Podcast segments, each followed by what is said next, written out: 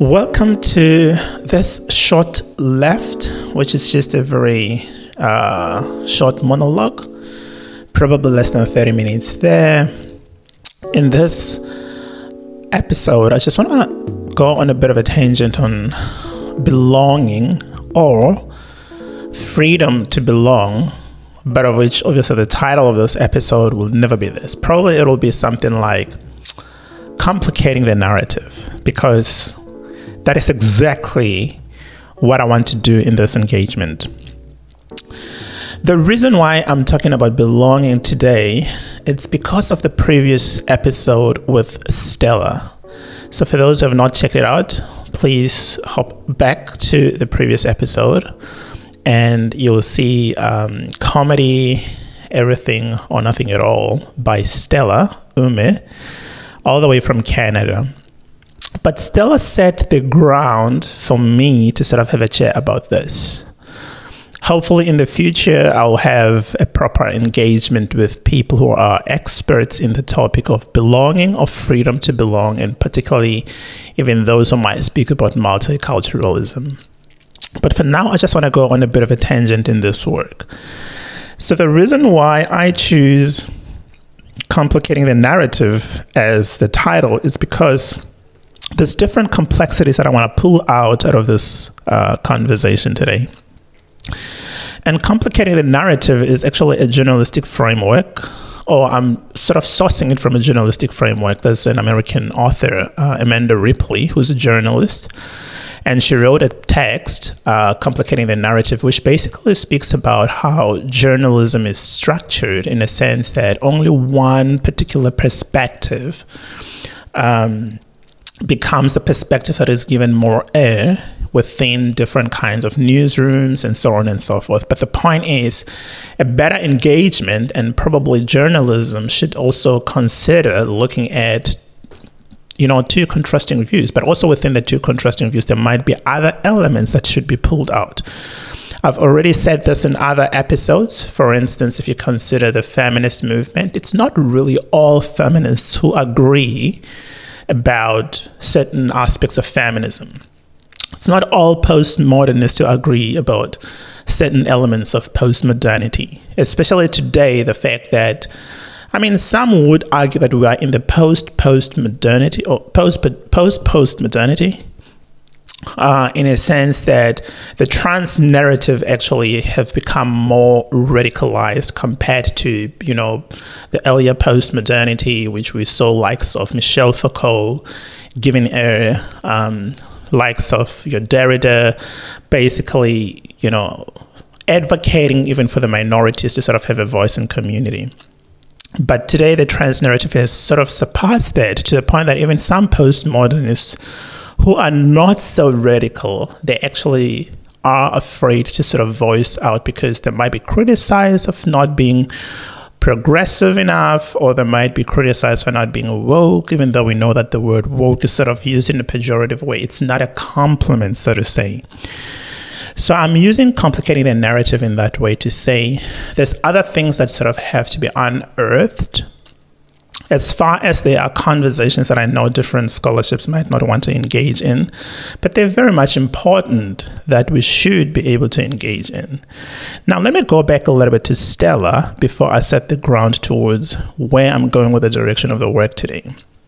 When I asked Stella about what belonging means to her, or freedom to belong means to her, um, she actually had two different split moments where she actually articulated what belonging is, which for some of the listeners, those who've already listened to the previous episode and have engaged with me, sort of raised the fact that Stella's concept of belonging seems to be a little tricky because at one moment she seems to be saying one thing, but in the second moment she seems to have forgotten what she said earlier on of which in my response I said, I don't think that's necessarily the case. Um, and for some, I say this is me coming in defense, you know, uh, Stella, but I don't really see like that. I think I understood Stella very well. Stella is actually, um, was actually pointing out the complexities of um, belonging, which is exactly uh, why I'm sort of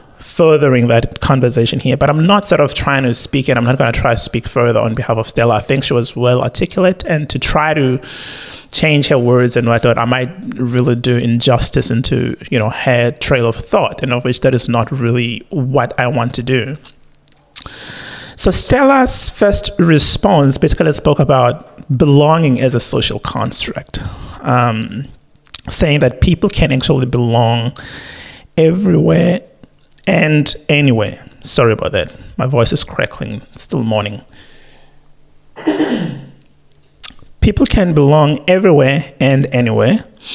However, humanity should see, or humans should see, that it is incumbent upon themselves to steward the earth, to see that the world is broad and they, sh- they can go out there and experiment and learn and do sorts of experiences about life and about the world in whatever way they were. Because Stella actually lived in different places, so she's got sort of different understanding of the world.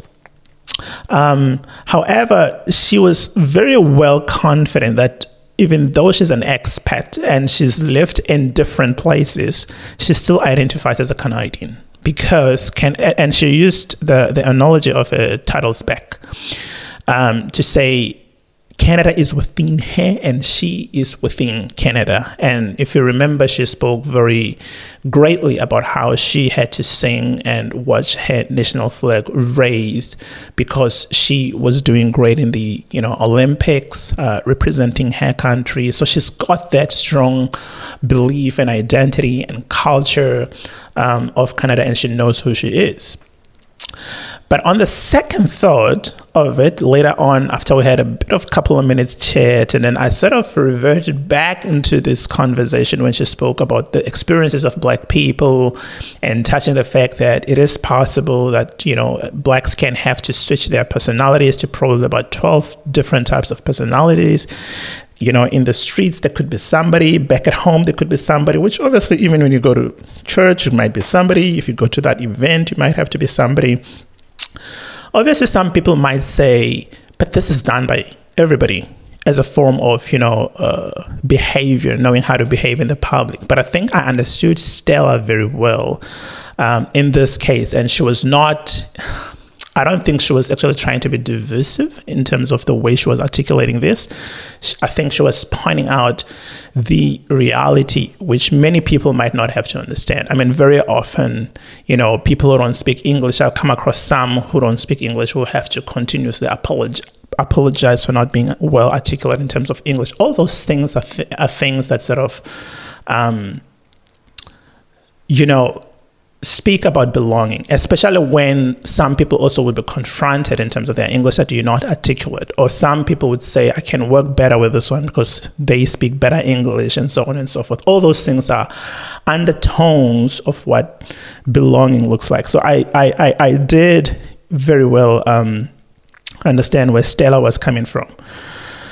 Um, Stella, you know, However, in this particular point, to speak about switching codes and you know different kinds of personalities and so on and so forth, she does not suggest that people should actually be docile to different forms of injustices. That's not you know the impression that I got from her, but she was actually just explaining you know the reality that people often go through.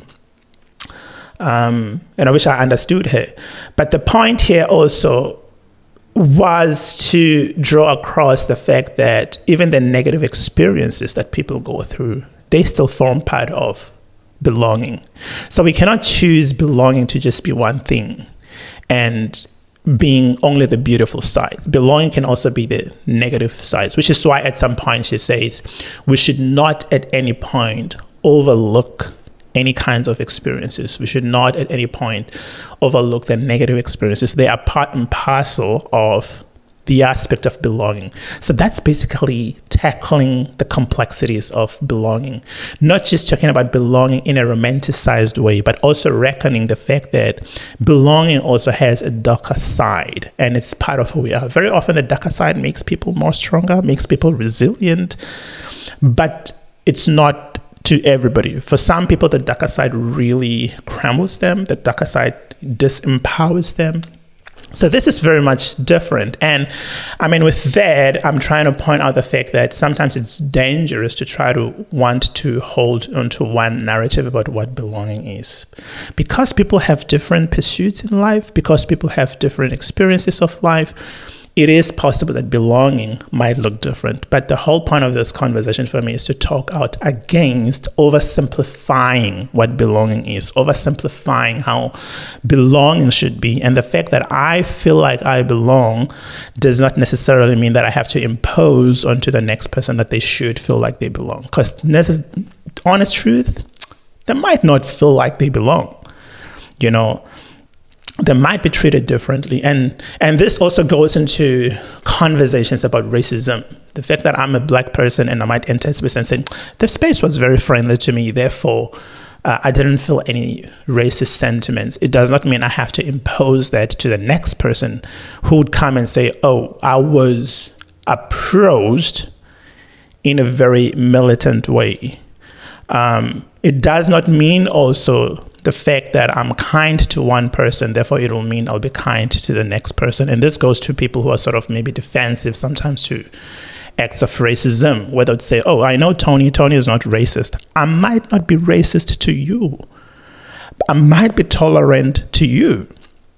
But to the next person, I might not be tolerant. So, to what extent do we make room in terms of the fact that two different things can coexist, but one might see it, the other might not see it, or one might see the one side, the other might see the other side. So, this is basically why complicating the narrative is very much important in this case. Now, I want to move further um, from this point of Stella. Uh, but maybe the last thing that I can leave you with with Stella, in terms of the complexities, is to remember the fact that Stella did say that even in a place where you feel like you belong, even back in your home country for those who are migrants or whatsoever. Even there, there are spaces that you might not supposed to go to because maybe they pose a threat to your life, and there are places that you might have to go through. So that's still part of belonging. The fact that you do not necessarily have leeway to everything, access to everything. Therefore, belonging is very much complex. Now, if you paid attention, I had not sort of given you any kind of definition of belonging, and I've done that very much deliberately. Um, I know that many people might think of belonging through, you know, the standard form of, you know, the dictionary, but I want to leave you with this one uh, definition that I found from the Cornell University, which was actually framed within the premise of diversity and inclusion. And belonging is defined as the feeling of security and support when there is a sense of acceptance, inclusion, and identity for any member of a certain group. Now, this is a frame that I want us to work on today. Um, and the you know, reason why I feel like perhaps I should entertain this is because I've engaged a number of work from friends and people who are not necessarily my friends, but who are doing great contribution into the scholarship, talking about belonging. Uh, I'm thinking of the likes of Dr. Elsa Likumba, whose work is on belonging. Um, I'm thinking of the likes of a friend of mine, Dr. Joshua Kalemba, who sort of theorizes race and racism um, whose work also focuses on sociology of work among you know migrants in Australia, how their experiences also sort of touch and speak you know to the ideas of belonging. And many other friends of mine and people are not friends of mine who actually coins the aspect of belonging. But, but now this episode is not necessarily to review their work. I would be doing an act of, you know, disinjustice, if there's a word like that. Um, because to review their work, it means I would have to I would have to engage their work in a fair manner and uh, I mean, to some of those who are friends of mine, I would have to sort of alert them in terms of some of the critiques that I'll sort of pose against their work. But I mean, this is part of the scholarship. You know, anyone can receive your work, and sometimes after you've written a book or you've said whatever podcast and you release it out there, you don't have control of how other people are going to receive it. Some might receive it in a militant way, some might receive it in a kind way. You just don't have full control over that. So I've heard a couple of points which, you know, some contributors in the scholarship have made about the aspects of belonging, which some of them I just want to tackle them. So I've got a couple of points here, which seems like it's a lot, but I'll try to sort of oversimplify them so that we're all on the same page and I don't get to lose you, you don't get to lose me. Some of them I'll sort of give a bit of a response to them, and some of them will just be particularly additions. So, for instance, there's three different points which I've heard um, which I feel like they were oversimplified. And perhaps if the contributors could sort of work hard to stretch it further so that the narrative sounds a little complicated, but not because you're just fascinated about complicating things, but because you you are showcasing the ability to sort of switch angles, to switch flows, to switch chairs. You are getting into a space where you say intellectually, um, I'm trying to do something that does not lead society into the poverty of knowledge, where everybody would see something only through one angle, because really, one angle is just poverty of knowledge, according to me. well, the first point that I've sort of heard from you know different contributors has to do with tasking migrants in a way that that tasking migrants to basically work hard that this should be accepted in a space. And there is nothing wrong with tasking migrants to work hard so that they can be accepted in a space.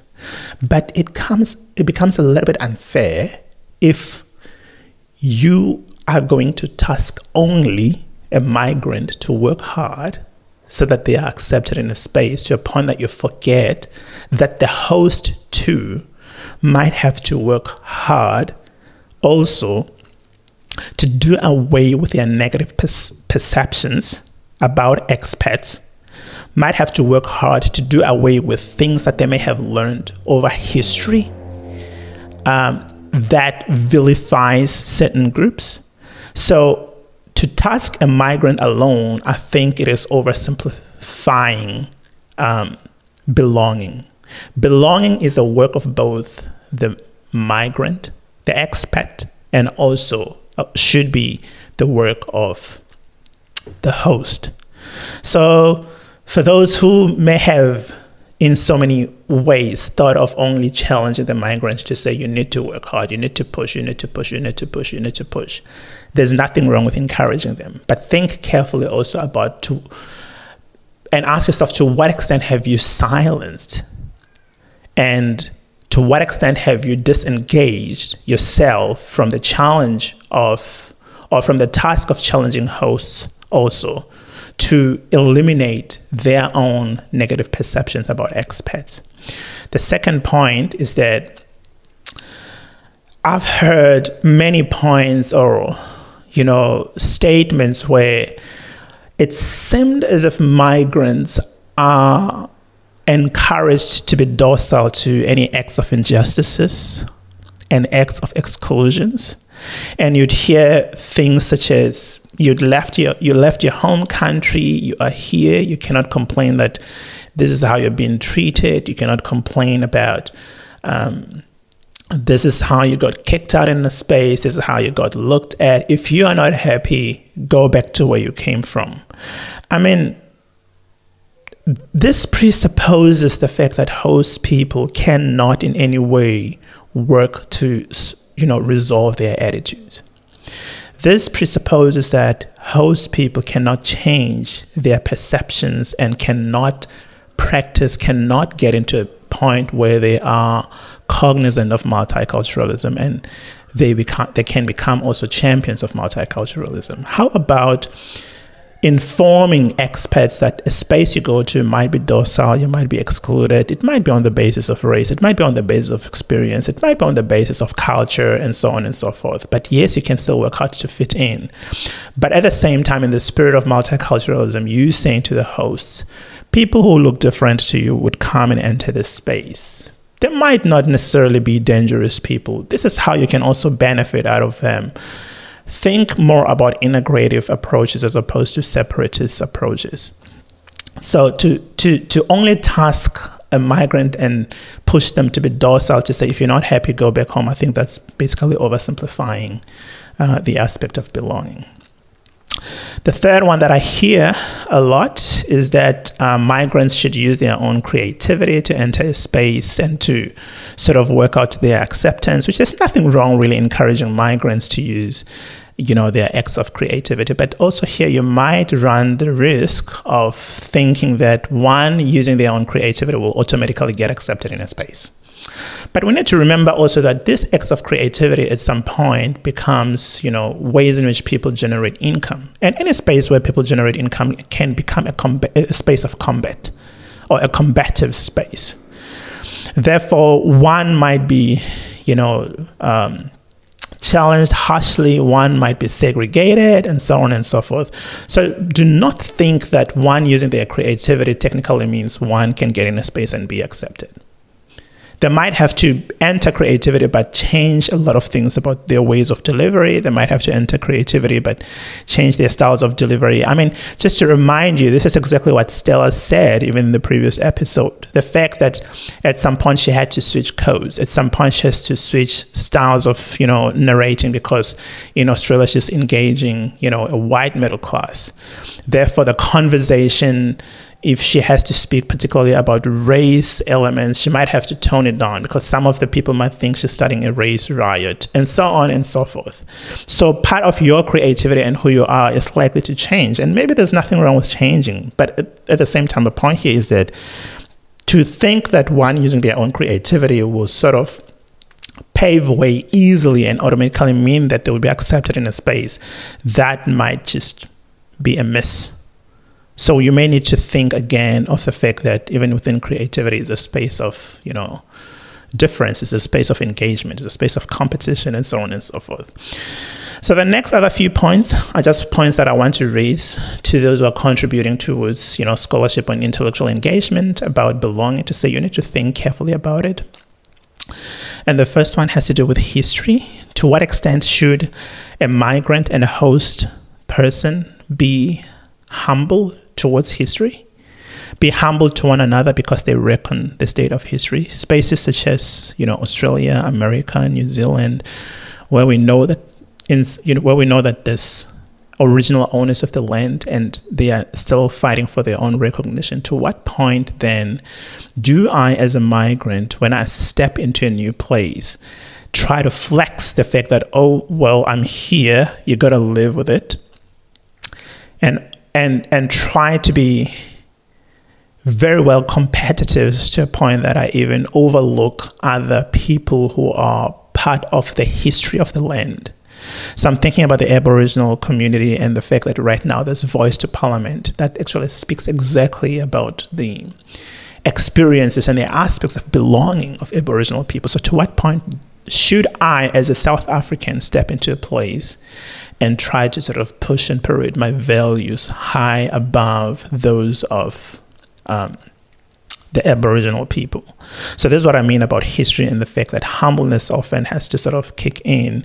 And I have to be very much careful so that when I step in a place and I speak about I belong here, I do not do it in the colonial style. Because that can also be a bit of a miss. The second one is engaging policy and understanding political language. This is a bit of a thorn. Let me just go on a bit of a tangent in terms of the history here to point out something in the aspects of belonging. Around 1901, Australia was actually operating through a white Australian policy, which basically was segregative. It didn't allow any non Europeans to immigrate to Australia, particularly those from Asia and the Pacific Islanders. However, we see that white policy being dismantled in the 1973 through the Labour government under the leadership of Gough Whitlam. However, around 1975, new policies on multiculturalism is introduced in Australia. And this policy basically gave a bit of a space to expats to sort of, you know, canvas and parade their cultures and to feel a sense of belonging. However, on a political landscape again, around 1997, we see a one nation party party being opposed to immigration. And of which this is the same thing that is actually happening even today.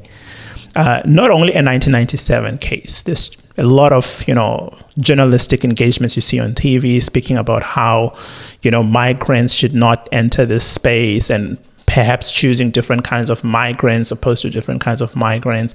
So, as far as policy might speak about people belonging, we need to also think about how still individual voices might argue otherwise. So, the complexities between policy and practice is something that needs to be sort of uh, um, checked or a conversation of those need to sort of be checked and also has to be heard as to to what point then do, can one be protected by policy while individualistic or either isolated views, political views, might sort of suggest otherwise. And this is also the case in terms of, you know, um, the education sector, for example. When you say international students who step into your place, they have to pay you know, full fees to show that they are eligible to be in a space and they're able to protect themselves. As far as that's a good policy, nonetheless, it's a policy to have engagements about, even in relation to the differences in fees between a, you know, um, migrant and those of,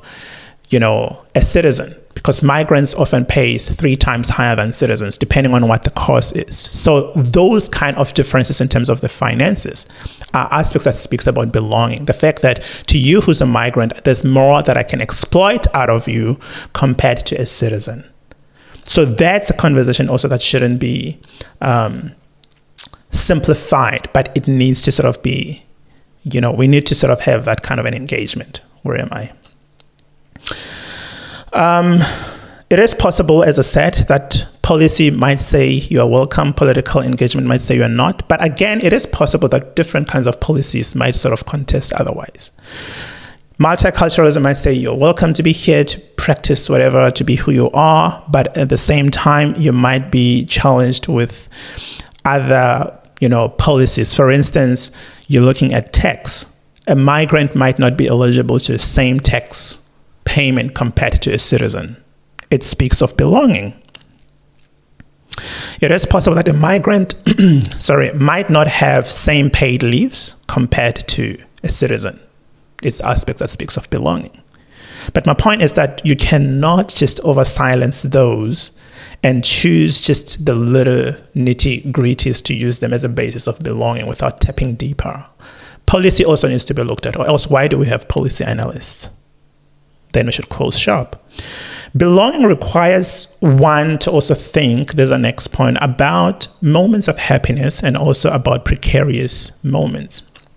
It is possible that one can belong at any time, but you know, through precarious moment or catastrophic moments, therefore, gestures that you do not belong here might be raised against you. And with this, I'm reminded of pre COVID, uh, or almost going towards mid COVID a couple of years back in Australia when the then Prime Minister, uh, Mr. Scott Morrison, basically said statements such as, if you're here and you're an international student or a tourist and you discover that you cannot support yourself during these hard times, perhaps it's about time you think of going back home. And for some, they might say that's a fair statement to say.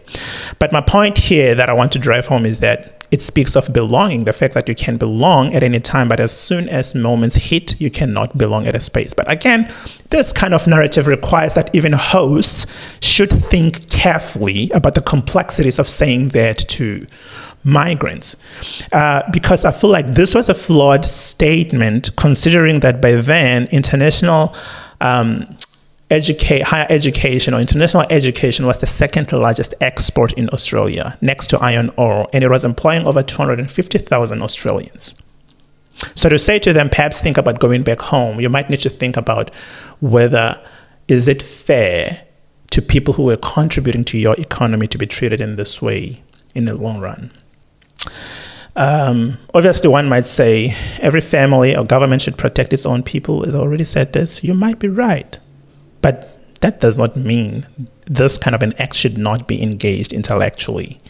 And I mean, this speaks, these are actually elements of xenophobia, which should be looked at in many different ways. And it's not a, a thing of Australia. I'm not claiming that Australia is xenophobic and whatsoever, and then you just misconstrued my views and so on and so forth. The point here is about that belonging needs to be stretched forth to even parts which we are not comfortable to sort of talk about.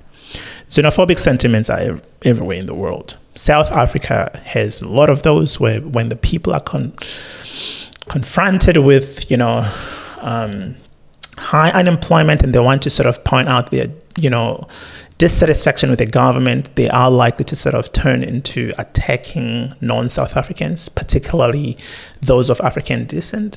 And therefore, you see what, you know, likes of Fanon would have called, you know, Afrophobia or Afrophobia, whatever. Um, America has gone through the same under Trump's administration. So there was a lot of contestation about the, you know, the borders, the walls having to be built, and who's paying for the walls, and so on and so forth. Those are con- conversations about belonging. You know, sorting a, a, line, drawing a line between the insider and the outsider, um, so to say. And even today, America is still going through the same. In the state of Florida, there's a lot of things happening there. New laws are being passed that are against, you know, women you know, against um, abortion, uh, against, you know, new laws requiring that hospitals should sort of record the immigration status of patients and so on and so forth, which some see it as, a, as, as launching an attack against um, migrants, particularly undocumented migrants. And as we speak now in Florida, a lot of migrants are sort of leaving the place and you know infrastructure is falling apart. Um, some might say i'm over exaggerating this but perhaps just do your own research and look at it. But my point is that also that speaks about belonging and shows how belonging should not just be reduced to little simplified oversimplified things. Um, the seventh point maybe this will be the last point that i'm trying to draw across is that belong should also be engaged within um, the lines of questions or statements such as where are you from? I love your accents. And i mean i'm not sort of trying to point this or claim that this is an act of racism. Some people might be genuinely keen or interested in knowing more about you but those statements also might speak a lot about belonging in a sense that to some it might really be racism. Um, um, but they basically suggest that you do not belong here because very often belonging has to be understood through the lens of you know either accents morality ways of thinking ways of doing ways of engagement types of food you eat and so on and so forth. Basically, being assimilated into a new culture, therefore, you might close up the fact that you do not belong here. But also, maybe as a last thing, belonging should be understood in a point of what happens when I step into a place, a host country as a migrant, and I start to misbehave. I start to sell drugs. I start to do human trafficking. I start to, you know, promote prostitution, doing the pimp life, and so on and so forth that is also an aspect of belonging, which I feel like not only the host should be concerned of, but even you as a migrant, you need to think of it because that kind of a behavior of deviance is a setting stone for other migrants who are coming in a space. Perhaps that is why some of the policies are very tough and hard. Though they speak of um, belonging, it is because some of the people who've gone are hurt. They've actually gone and messed up opportunities for other people who are still coming. So this is what we basically need to think of. But really, my parting shot is that belonging or freedom to belong should not be presented in, in an oversimplified manner because there's a lot of complexities, and also because men too are complex, human beings are complex. They are complex in their pursuit of values. They are complex in their pursuit of you know virtues. So belonging is likely to look different to others, and it is often difficult to create a space of belonging for people or for everyone in a similar manner. Like I already said, some might need belonging to look different to others, and this is because it is often to be you know it is often difficult because people are complex and the complexities also has to do with how one negotiate their space. So that is me. Hopefully, I'm making sense with a number of things that I've sort of raised. But go ye, love people, be best versions of yourselves, be best human beings, and I'll see you next time. Thanks for choosing the Visions and Tones.